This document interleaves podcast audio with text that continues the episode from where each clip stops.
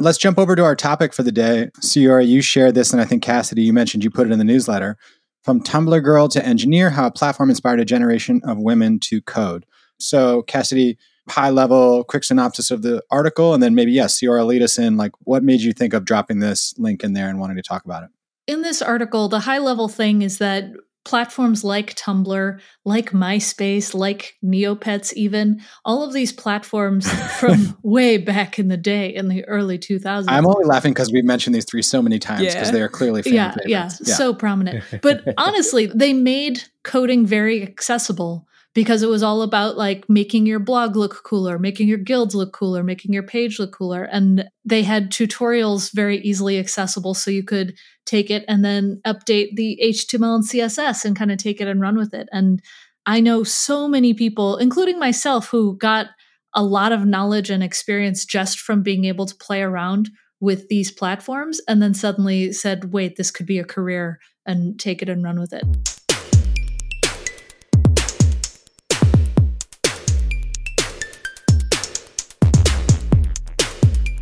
Hello, everybody. Welcome to the Stack Overflow podcast. I am Ben Popper, Director of Content here at Stack Overflow, joined as I often am by my wonderful co hosts, Matt Cassidy and Ceora. What's going on, y'all? Hi. Hello.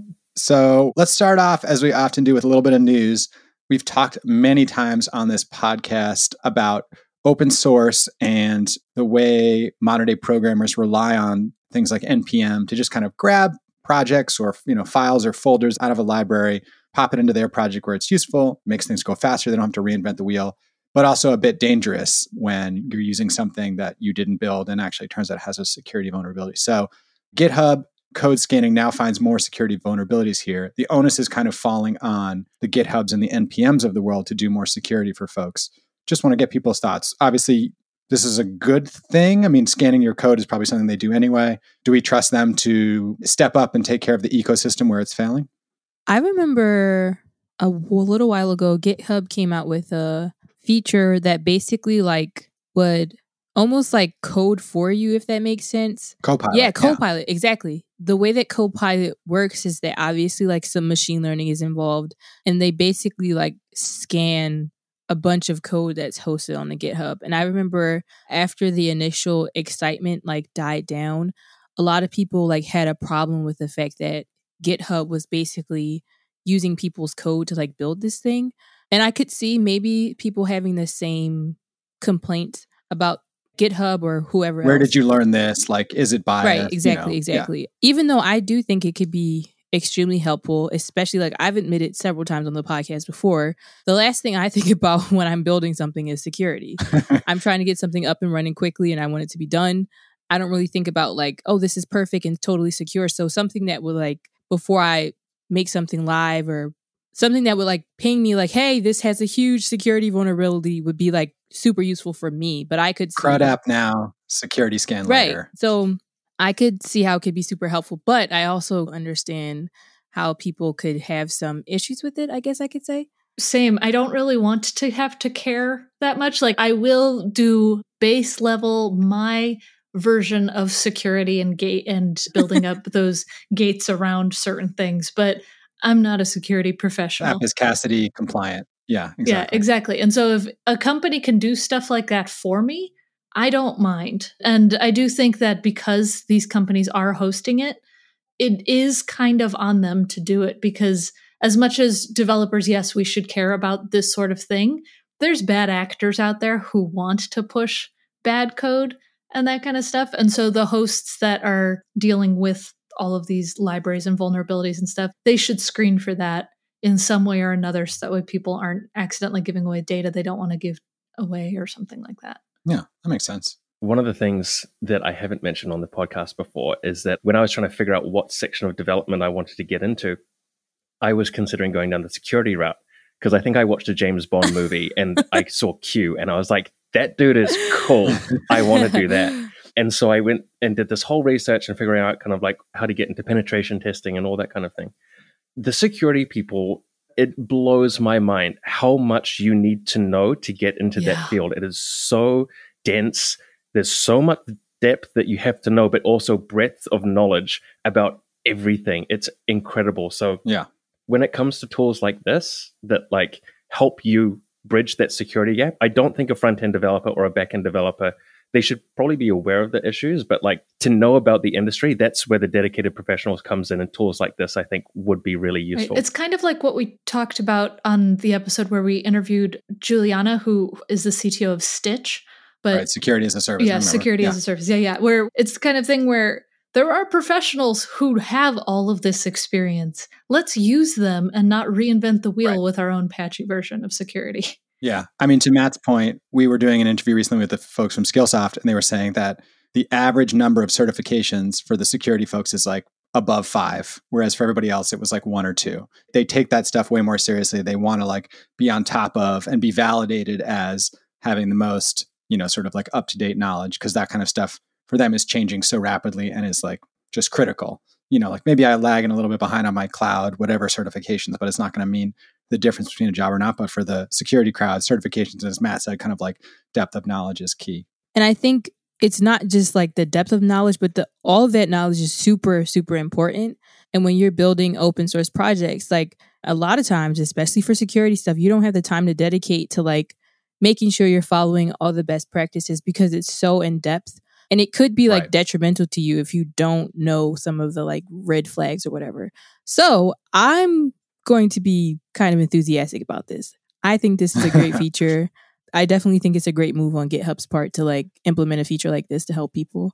During beta testing, the code scanning feature scanned 12,000 repositories 1.4 million times, found 20,000 security issues, remote code executions, SQL injection, cross-site scripting flaws, some of the big, the usual stuff. The one thing is it may just stress you out. It's important to note that while we continue to improve and test our machine learning models, this new experimental analysis can have a higher false positive rate oh well.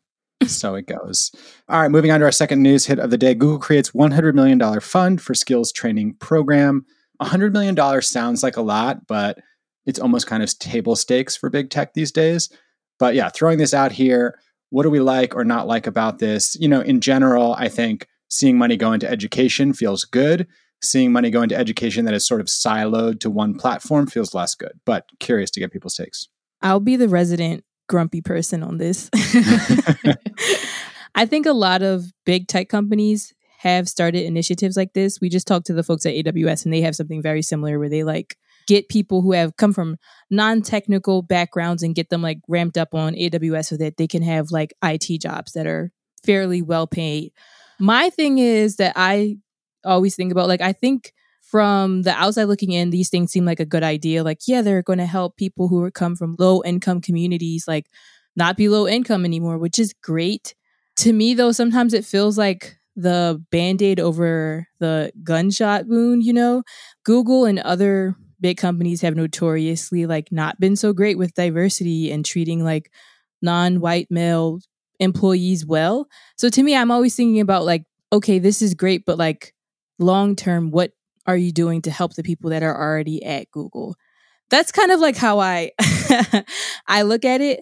And then like also like you're saying like I tend to be very skeptical about like these educational initiatives that are for not for profit but like not 100% free just because there's always like a catch. Not always, but a lot of times there's like some sort of there's catch often that is a catch. yeah, that that can be very negative for the candidates. Like I've seen so many people who come from boot camps who are like I'm paying so much money for a program that I that wasn't very useful to me. So I just think about those things a lot, not to be super negative, but they do go through my mind when I see stuff like this. I had a look at what the requirements were for because they're they're working with three different nonprofit groups in in this particular case. So Up, which focuses on upward mobility programs for the disadvantaged. Merit America, which is an organization that offers tech training programs for adults without a bachelor's degree and social finance, which designs student friendly financing and repayment plans. And the, the way that it's structured is a lot of the organizations will only get paid once, or they'll, they'll get their sponsorship from Google once those students have landed jobs. And the students pay $100 a month for a maximum of five years. So that would be 12 times, what about five grand, I think, for an education there it's better than a lot of the very predatory boot camps that are around because some of those can be super yeah. bad. I'm not sure what how that's structured in terms of how it differentiates from other boot camps, but to me that seems fairly reasonable. Oh, and they'll also you'll only start to repay your training if you find a job that earns at least $40,000 a year as well. So if you don't find a job, you don't pay for the program by the looks of it. Matt, you had mentioned that when I dropped this link, it reminded you of a program you did really feel was valuable. You want to shout that one out? Yeah, for sure. I had a chat to when I was looking for roles. Actually, this was one of the ones that, that I applied for because I thought it looked really cool. So what they do is an organization called Take Two. They're operating in the US and the UK, and one of the issues they had with the criminal justice system is when people are incarcerated and they go through their programs, they're not rehabilitated and brought back into society. They're not set up for success in a way. And so what they've realized is that tech is a very high paying career, relatively speaking. And you, you don't need a degree in order to be successful in the field either. You can, if you can do the job, you can do the job, which is great. And so what, what they're doing is teaching people who are incarcerated how to program. And then it's a one year like web development, not really a boot camp because it's a whole year, but they've had incredible success rates. So they've got a 100% reduction in reoffending through similar programs in the US wow. and UK. So out of everyone who's done this program, nobody's reoffended yet, mm. which is incredible. For me, it, it makes sense doing something like this. Like they're putting people in a, the best position to succeed after they've finished. It, it kind of shows that it works. Like if you help the people who are in need, then they, they don't need to resort to the behaviors that they had prior to being incarcerated. There's another similar organization like that that I found through Twitter. And they like also provide like mentorship to people who have been formerly incarcerated so that they can like Is it Emergent Works? Probably. That's the one that I know. So yeah, with Emergent Works, it's yeah they provide mentorship and they train people, but that what they also do is they have like consulting, and so like the company itself, Emergent Works, can take on client projects, and then the formerly oh. incarcerated ah. individuals can get that job experience while being in the program which is really cool. Very cool. That's rad. All right. Well, we'll include some links to Take Two in the show notes because that certainly seems like a admirable organization. Let's jump over to our topic for the day. Ceora, you shared this, and I think Cassidy, you mentioned you put it in the newsletter. From Tumblr girl to engineer, how a platform inspired a generation of women to code. So, Cassidy, high level, quick synopsis of the article, and then maybe yes, Ceora, lead us in. Like, what made you think of dropping this link in there and wanting to talk about it? In this article, the high level thing is that platforms like Tumblr, like MySpace, like Neopets, even all of these platforms from way back in the day in the early 2000s. I'm only laughing because we've mentioned these three so many times because yeah. they are clearly yeah, yeah, yeah, so prominent. But honestly, they made coding very accessible because it was all about like making your blog look cooler, making your guilds look cooler, making your page look cooler. And they had tutorials very easily accessible so you could take it and then update the HTML and CSS and kind of take it and run with it. And I know so many people, including myself, who got a lot of knowledge and experience just from being able to play around with these platforms and then suddenly said, wait, this could be a career and take it and run with it. And so that's kind of the high level description of what the article touches on. What this made me think of was your discussion that I missed out on the other week about Gen Z and how they don't understand file yeah, systems. Yeah. So it's like sort of every generation learns with what it enjoys, you know, at that age. So a lot of people who come on the podcast who are a little older than us say, "Oh, I loved gaming." Yeah. And then I, so I started a gaming forum where I was I wanted to build games because I'd run out of games. And then for a certain generation, it's, "Oh, I loved blogging or social media tools," you know, and then like that's what got me into it. And then I was thinking about Gen Z and how they don't understand file systems. It's like if you've only ever used a smartphone or a tablet, then you've never had to look at a file or think about a folder ever. Right. And then maybe you get to college and you're like, I want to try CS 101, see what this is about. And it's all like files and folders and directories. And you're like, I don't know what any of this means. Like, this is not you know, I've been using a computer since I was five, but I've never had to think about any of this. So it's just interesting to think about, yeah, what the gateway is. And yet they're able to do like Apple shortcuts super well because that's yeah. kind of how you quote unquote code and, and customize your phone. Yeah, they have their own hacks, they have their own system. Totally. I found this article really interesting because I'm like fascinated with the idea of how tech changes as the generations progress if that makes sense mm-hmm. so like we've talked about before how like so many people got into tech through I started doing stuff with Neopets or MySpace, and I always wondered what was like after MySpace. And obviously, it was Tumblr because in the article, it features experiences from like women who are around like mid 20s age. So, like, still millennials, but like the younger millennials. And I just thought it was so cool. And I've always wondered, like, what is the thing like for Gen Z that is like going to be the gateway to coding for so many people? I still haven't really found it yet. One thing I have discovered though, which isn't necessarily coding, but it's like tech adjacent, I guess I could say, is that there are a lot of Gen Z who are like really, really good at Photoshop and video editing. I don't know if you've been if you've stumbled across like people who do like fan art for like anime or whatever or people who do edits on like TikTok and YouTube.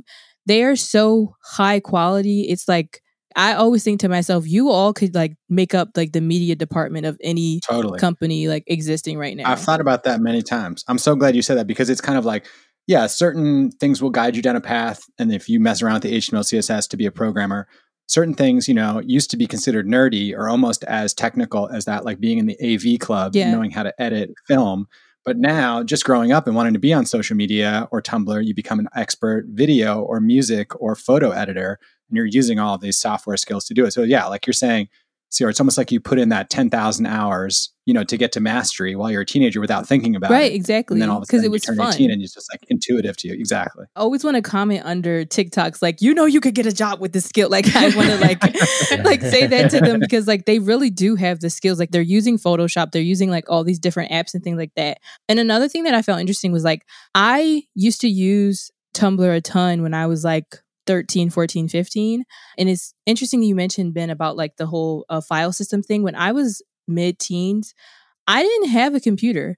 So I never got to fiddle around with like the HTML side of things on on Tumblr like to customize your blog you I guess you had to have a computer because I just had got to use like the default settings on Tumblr because I didn't have a laptop to like do the the editing with so it's so true when you only interact with like the internet through apps and like through phones and like tablets it totally changes the way you think about coding and tech access just really matters where like Yeah. you talking about the video editing and photo editing and stuff at my middle school the school the computers had photoshop i would stay Wow. after school just to be able to play with photoshop and to this day i still kind of have decent photoshop skills purely because i thought it was the coolest thing that my school had photoshop and i played with it all the time Yeah.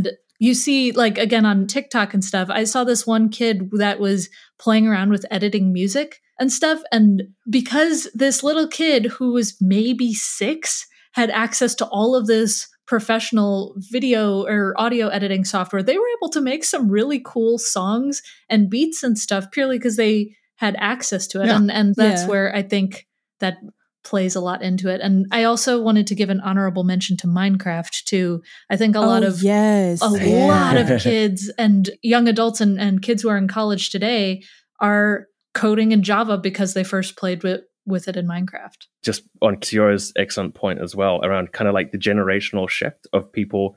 We had the the gamers with the gaming forums, and we had the Tumblr crowd come through, and how that's starting to influence kind of like the technology and products that we're using today. And I'm so excited to see what that crowd, like the the video editing creative field, when they're kind of working professionals, how they start to influence the current technological landscape.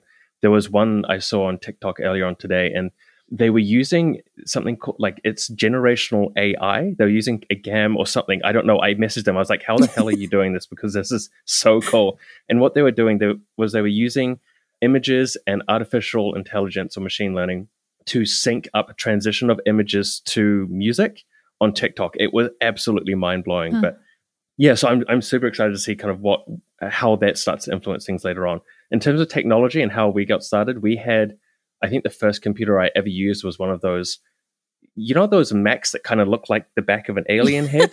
they were all multicolored Yeah, and yeah. yeah, that was my first foray into technology. And then one of the teachers there had set up Doom in this kind of little basement layer. And there was a select few students who managed to to weasel their way down and play video games after school.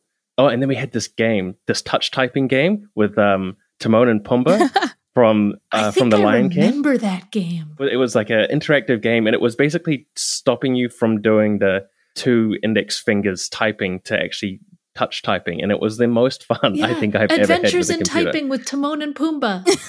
That's the one. I found it. It's so much fun. I think it was the iMac. It had like that really bulbous back and the like really nice pastel colors. Yeah, those things were awesome. It looked like the back of a predator, the the Alien vs Predator Yeah. head. Yeah. It kind of just went out.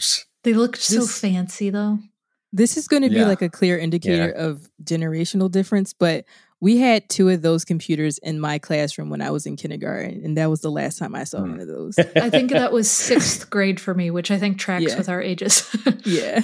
I mean, yes, CR, when you were saying that you didn't have like a computer for Tumblr, I was just thinking like I didn't have, yeah, a smartphone or a tablet until I got to until I was out of college. You know, Wow. like those things didn't exist for me. All right, I don't want to talk about how old I am anymore. Let's get back to this article. Was there something specific to Tumblr or to this person's career as an engineer that we, we wanted to touch on? I think we're bringing to light like the way in which different platforms that are appealing to you as a youth can kind of lead you on this great path towards software engineering. But what happened with this particular person, and was there something about Tumblr itself that was relevant to the article? Yeah, I, I wanted to comment on this too because the article like comprised the experiences of several women in tech who, like I said, are like in their mid twenties now, who are software engineers or mm-hmm. front end engineers. And one of the things that I found really interesting was that the thing that like got the article off to its start was the fact that there was a TikTok where the original poster she like mentioned how there was a, a generation of girls who were who learned how to code through Tumblr. And apparently there were comments under the TikTok they were saying like HTML and CSS isn't real coding.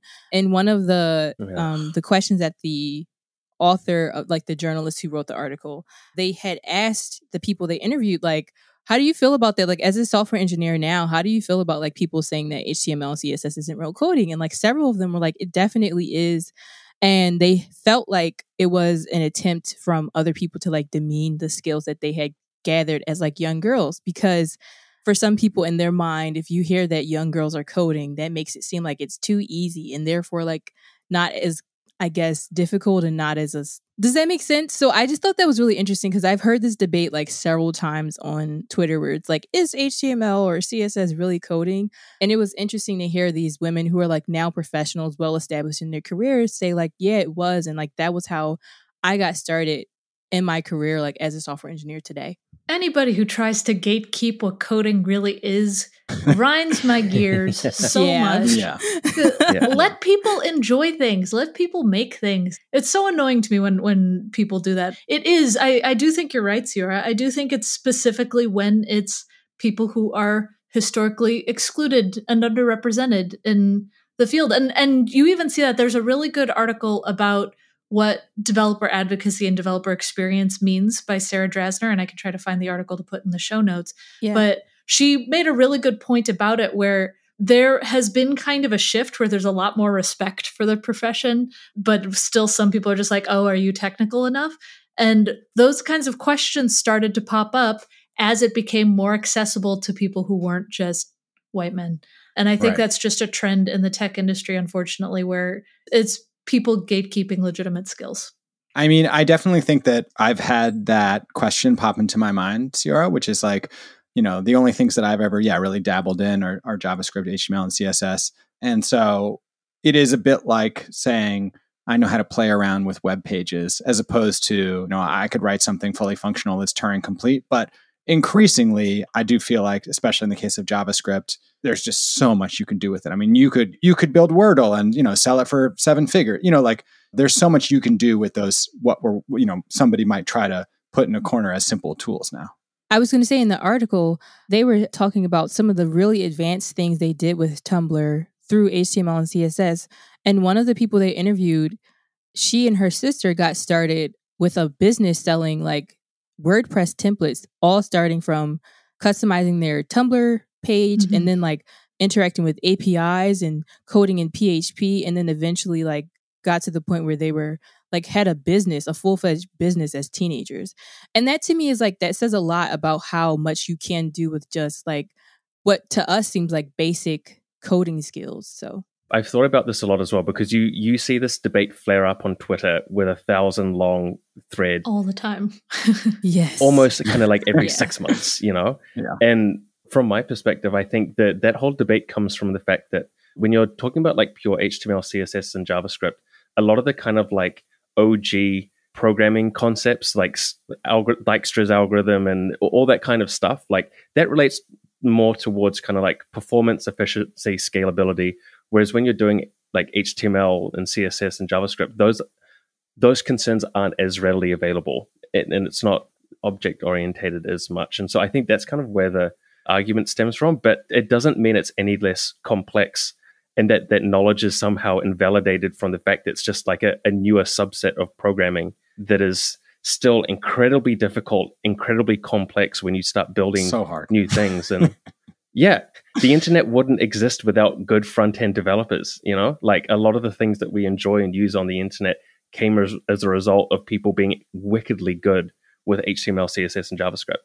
I think there's one other level to this too, and and you see it a lot, and that's the low code tools or the no code tools for creating a lot of things. And I admit there's mm. like a very deep part of me where I'm just like, you're not writing code, but at the same time, it's putting together logical blocks to make something. And I've seen so many businesses that have come up, kind of like what you said, Ceora, just in the past year, even of people who didn't know how to write a line of code, but they're really good with spreadsheets and in combination mm. with like excel and then a few other tools on top of it they're able to make a full-on website with a sign up flow and and with i don't know sales so uh, you right. could argue the semantics of what coding is and stuff but it's all just building things for the betterment of you of the world of whatever you're trying to solve and let people enjoy things yeah build how you want with software and let the product and its success speak exactly all right. Well, let's each, if we can, give a recommendation.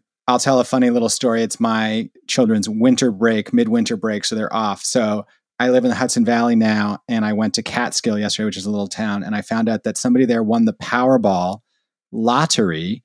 And I guess their dream was to open up a gaming shop. So they opened up an amazing gaming shop where people come. There's like a night for Yu Gi Oh!, a night for Magic cards, a night for this, a night for that. And they have the huge tabletop dioramas.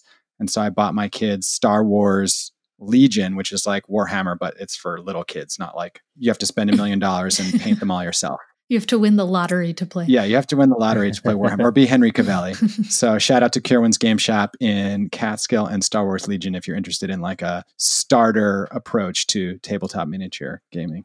Any of y'all have something you want to recommend? Music, movie, programming, independent project, a tweet you liked, whatever it is. Yeah, I'll recommend something. I recently, since we've been talking about video editing and like Photoshop and stuff, I recently got Procreate on my iPad.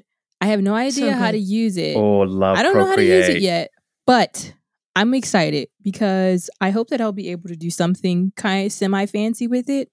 We'll see what comes up within the next couple months if I decide to literally like finally sit down and watch like you know a 30 minute tutorial on how to use procreate but that's going to be my recommendation for today procreate's so good and i'm also going to recommend an ipad app speaking of video editing and image editing LumaFusion it's a video editor for the ipad I, I they might have an iphone app i'm not sure but it is really solid. I was struggling to edit this one video on my PC, and, and I was just like, hey, you know what? I have an iPad. Maybe I'll try out that app that those kids were talking about on TikTok. and I was able to edit an entire video, like with multiple scenes and all kinds of stuff, so fast and faster than I thought it would be. And it rendered quickly and stuff. I was completely sold immediately. It was it was really really easy to use. So that is that is my latest discovery and find yeah, I've just played around with video editing on the the iPads, especially the the new M1 iPads, and it's just it's kind of depressing being like I spent four thousand dollars on a gaming PC and this tablet it's better better I video know, than that right? does. It's it's insane. I'm going to shout out the general AI artist that I mentioned earlier on the podcast. I don't have his TikTok details at the moment, but I will put those in the show notes and you can go and check out that work because I, I thought it was really, really cool. All right, everybody. I'm going to shout out the winner of a lifeboat badge, somebody who came on Stack Overflow and helped us rescue some knowledge from the dustbin of history. Awarded yesterday to Varad Mondkar. What does app colon layout do for views in a constrained layout? Hmm, well, we'll find out. Also, I'll just shout out another one. Awarded February 18th to Eugene Shh what is this a.out file and what makes it disappear? All right, we have the answers for you and you can find them in the show notes. I am Ben Popper. I am the director of content here at Stack Overflow. You can always find me on Twitter at Ben Popper. Email us, podcast at Stack Overflow, with questions and suggestions. And if you like the show, leave us a rating and a review. It really helps. I am Cassidy Williams, Head of Developer Experience and Education at Remote. You can find me at Cassidoo, C A S S I D O O, on most things. I'm Ceora Ford. I am a developer advocate at Apollo GraphQL. You can find me on Twitter. My username there is Ceeoreo. That's C E E O R E O underscore. And I'm Matt Kiernander. I'm a technical advocate here at Stack Overflow. You can find me online on Twitter or YouTube at Matt Kander. That's M A T T K A N D E R. Awesome. All right, everybody. Thank you for listening. Bye. Bye. Bye.